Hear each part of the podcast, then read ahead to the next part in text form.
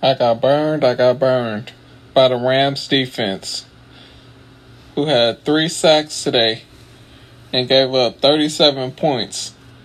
They had negative one fantasy points today. Only 15% of us got them today. What were we thinking? We should have known that Kyler Murray was going to go off like this. We should have known better. But we took a chance on them and they burned us.